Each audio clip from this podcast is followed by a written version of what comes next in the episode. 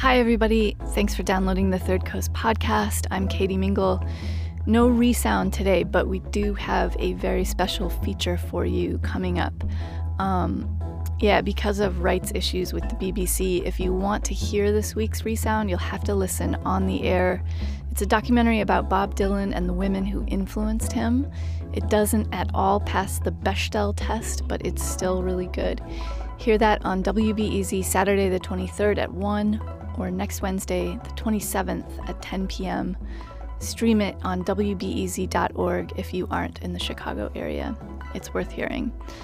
Also, Third Coast just began our end of the year fundraiser. We have a goal of $27,000 to end the year in the black, and honestly, to get there, we're going to need each and every last fan of this podcast to pitch in a little something, whatever size something you feel good with. Do that at our website, thirdcoastfestival.org.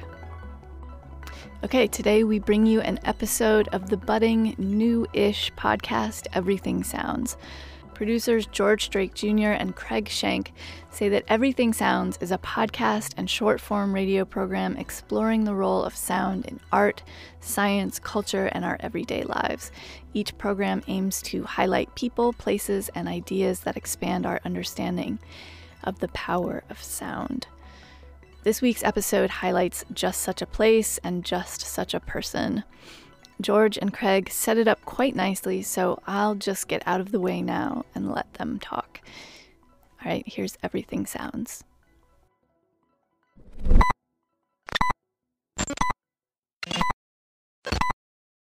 Ignition sequence start. Five, Everything. three, Everything. Sounds. Sounds. This is Everything Sounds. I'm Craig Shank. And I'm George Drake Jr. This is Everything Sounds. March 10th, 1876 will always be one of the most historic days in American history. It was the day that one of the most important inventions of all time was first tested by two men in Boston. During the months that we were working together on his telegraph, Bell often spoke to me of another invention he had in his mind. It was the telephone. That's Thomas A. Watson, and of course, he's speaking about Alexander Graham Bell in 1926. Watson was Bell's assistant, and the two of them were the first to transmit one entire sentence to each other while they were in the same building over the telephone. Bell sat in front of the new transmitter in the back room, which I had made into a laboratory for him on the top floor of number 5 Exeter Place, Boston, and I went down the hall to the front room to listen for the results with a telephone receiver. That's when something happened. Not to the phone or the phone call, but to Bell. As Bell was about to speak into the new instrument, a motion of his arm upset over his clothes a battered jar of acidulated water. In the excitement of the accident, Bell called out to me, Mr. Watson, come here. I want you. And there it was, the first sentence to ever be sent by telephone. The big mouthpiece picked up his call for help, and I heard every word of it through the receiver at my ear. The new transmitter was better than we had expected or had dared hope. Now, phone calls happen billions of times a day across the globe. But today's show isn't about phones, it's about something associated with the phone that has fundamentally changed the world. And it's something that people truly take for granted. Watson even mentioned it before. The big mouthpiece picked up his call for help. Or, as we know it today, the microphone. In modern phones, they're smaller than most insects, but think about how different life would be without the invention of the microphone. No sound in movies, no recorded music, and if you went to a concert, you would need to be silent, or the performers would need to be incredibly loud. Without the microphone, the world would be a much different and, in a way, quieter place. And there's one guy who understands the importance of microphones probably more than anyone. He's been collecting them for over half a century, and he's also been the driving force behind a microphone museum in Milwaukee. His name is Bob Paquette, I'm Bob Paquette. I own Select Sound Service, where this museum's located. and he runs the Bob Paquette Microphone Museum. He's one of those guys that has a collection and loves to talk about it with everyone that he can. It's not a bad thing. He's genuinely excited about what he collects. Although he began collecting in 1958, It wasn't until 1970 that he opened up his collection to the public. No matter who walks through that door, he'll talk with them about his collection for as long as they want to stay. He's a super nice guy with a passion for microphones. So much so he wrote and compiled an 840 page book about the history of microphones. What began as a reference book for himself is now available for sale on the museum's website. Just about anything I could put in here that I thought would be of interest to people collecting because it shows all the different uh, spec sheets. It shows a lot of things you'd never find anymore today. He visited the research section of the local library for years, gathering information about the history of different microphones by brand, type, and country of origin. Today, if I would have had the internet, I could have done it in about a year. You know? this was really doing a lot of digging and all kinds of stuff. You had to transpose to other medias and so on. His fascination with microphones started when he was a kid.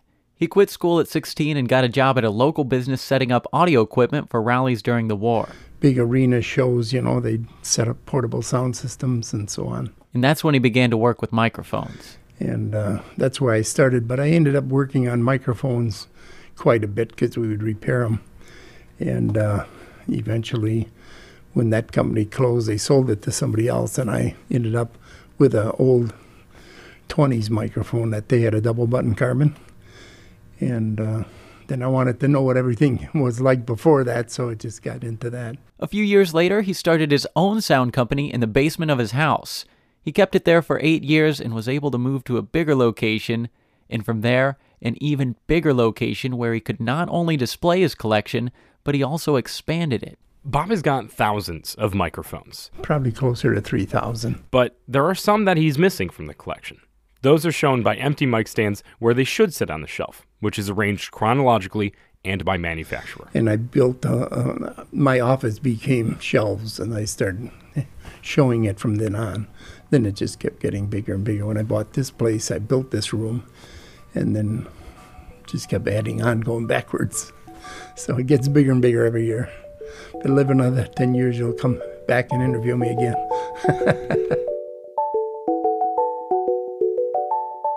Before we go any further talking about the microphones in his collection, we want to clear something up about how many of his microphones actually work.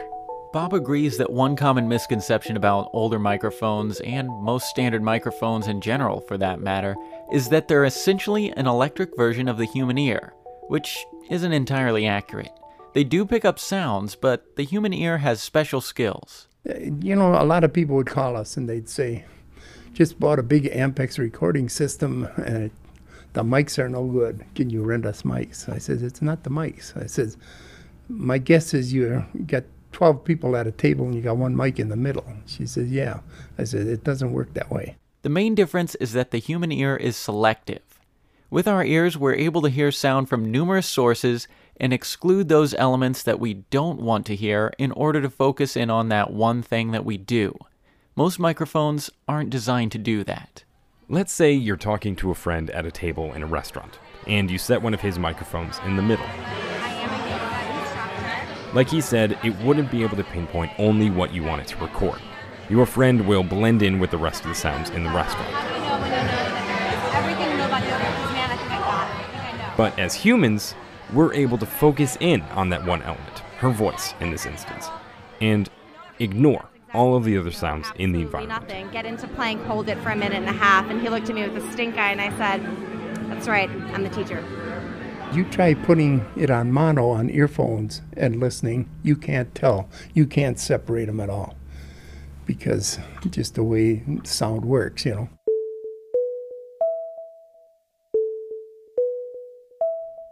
Around the time that microphones first started being used regularly for performances and speeches, such as presidential addresses, the technology wasn't quite what it is today. The president wouldn't have just one or two microphones at the podium like we usually see now. It used to be they were just loaded. Everybody clip on microphones and it looked like a mess. They made something new one stand with six microphones positioned in a long horizontal line. Back in 25, was this? Yeah. Coolidge gave a talk, but they gave every group there, the networks and so on, one of the mics, and then they just uh, had a feed to it and they plug it into their system for recording. Bob doesn't have an original, but he did make his own replica.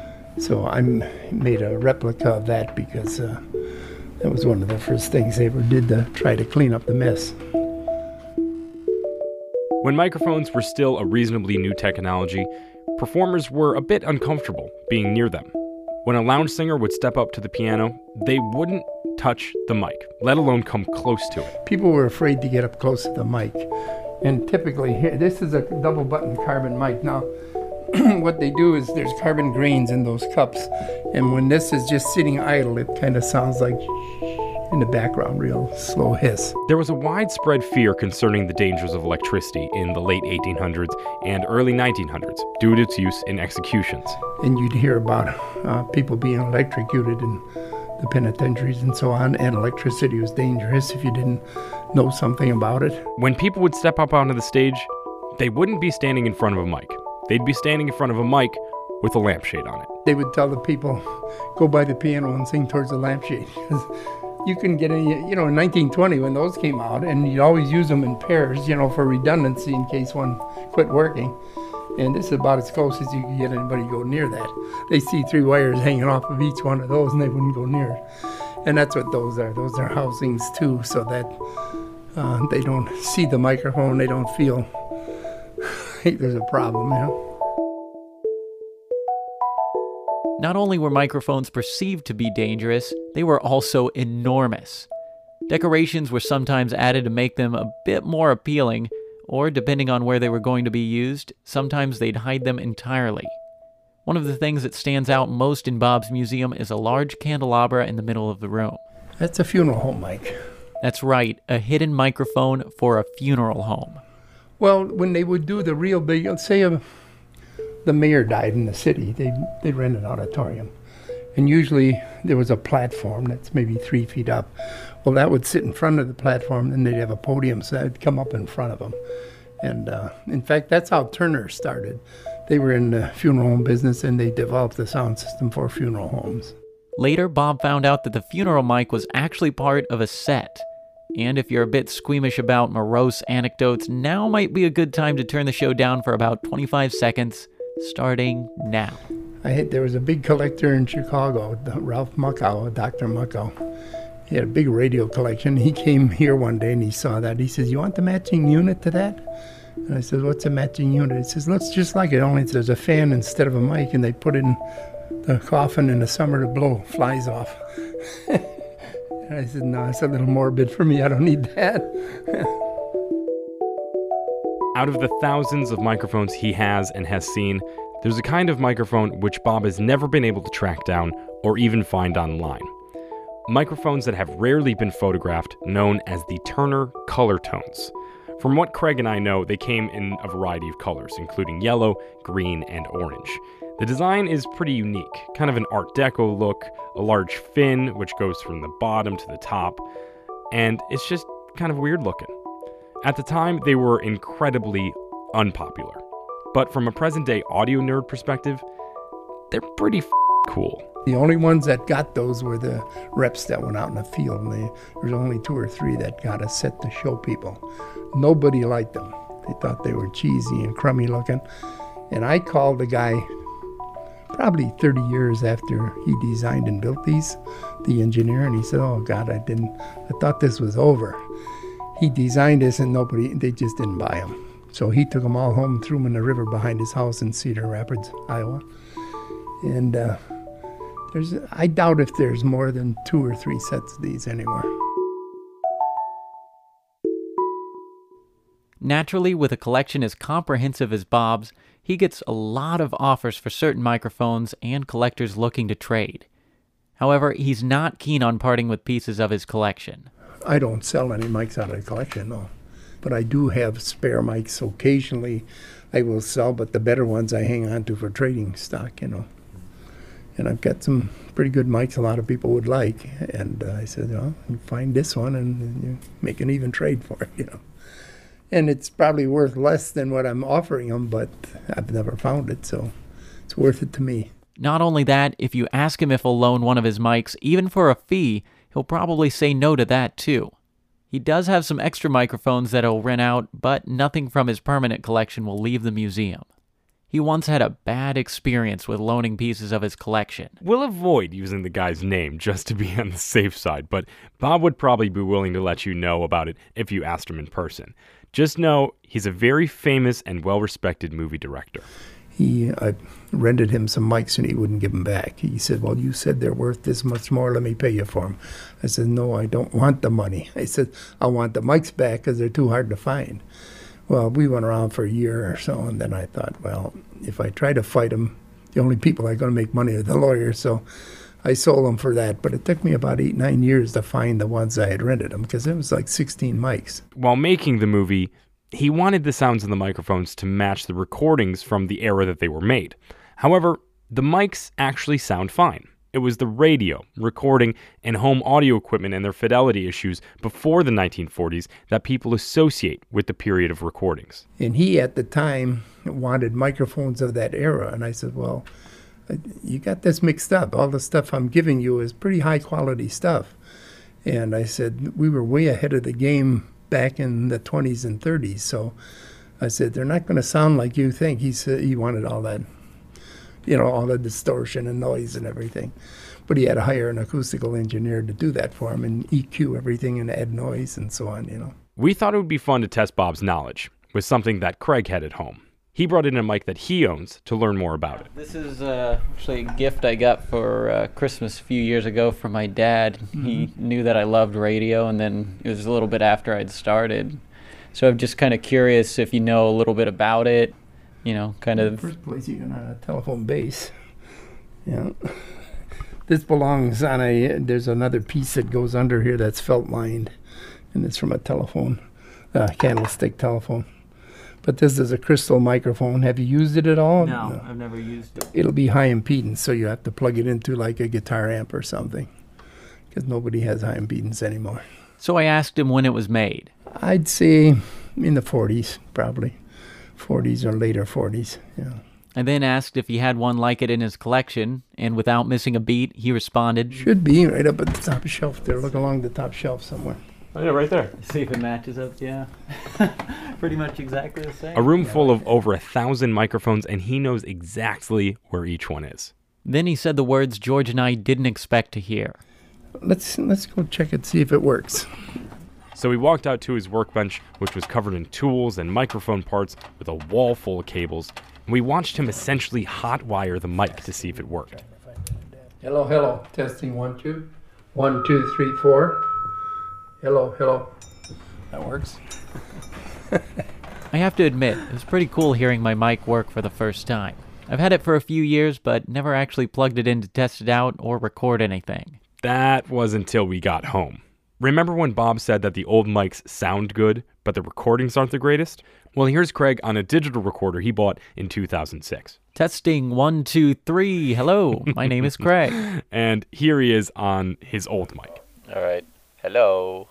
And here's Craig again. Modern Craig, that is. Yep, it's me on a modern microphone. And here's Craig from the 1950s. I feel like I should be singing the Chattanooga Choo Choo into this thing. Sure, there's a little hiss, and the sound is a bit tinnier than his new microphone is, but still, it's pretty good. I found out that a lot of blues harmonica players like this type of microphone because it emphasizes certain frequencies and makes their performances sound a little bit more dirty. And to think that it was made in the 1950s, a time when the United States was impacted by racial segregation, the Red Scare, and the Korean War, but was nonetheless thriving with technology and forethought as we looked to the sky and began our exploration of space. In Latin, microphone literally translates to small sound, which is not only incorrect but seems to not give it enough credit. The microphone is truly one of the cornerstones of media, and we have more to thank it for than simply entertainment. Without the microphone, Roosevelt never would have been able to give his fireside chats.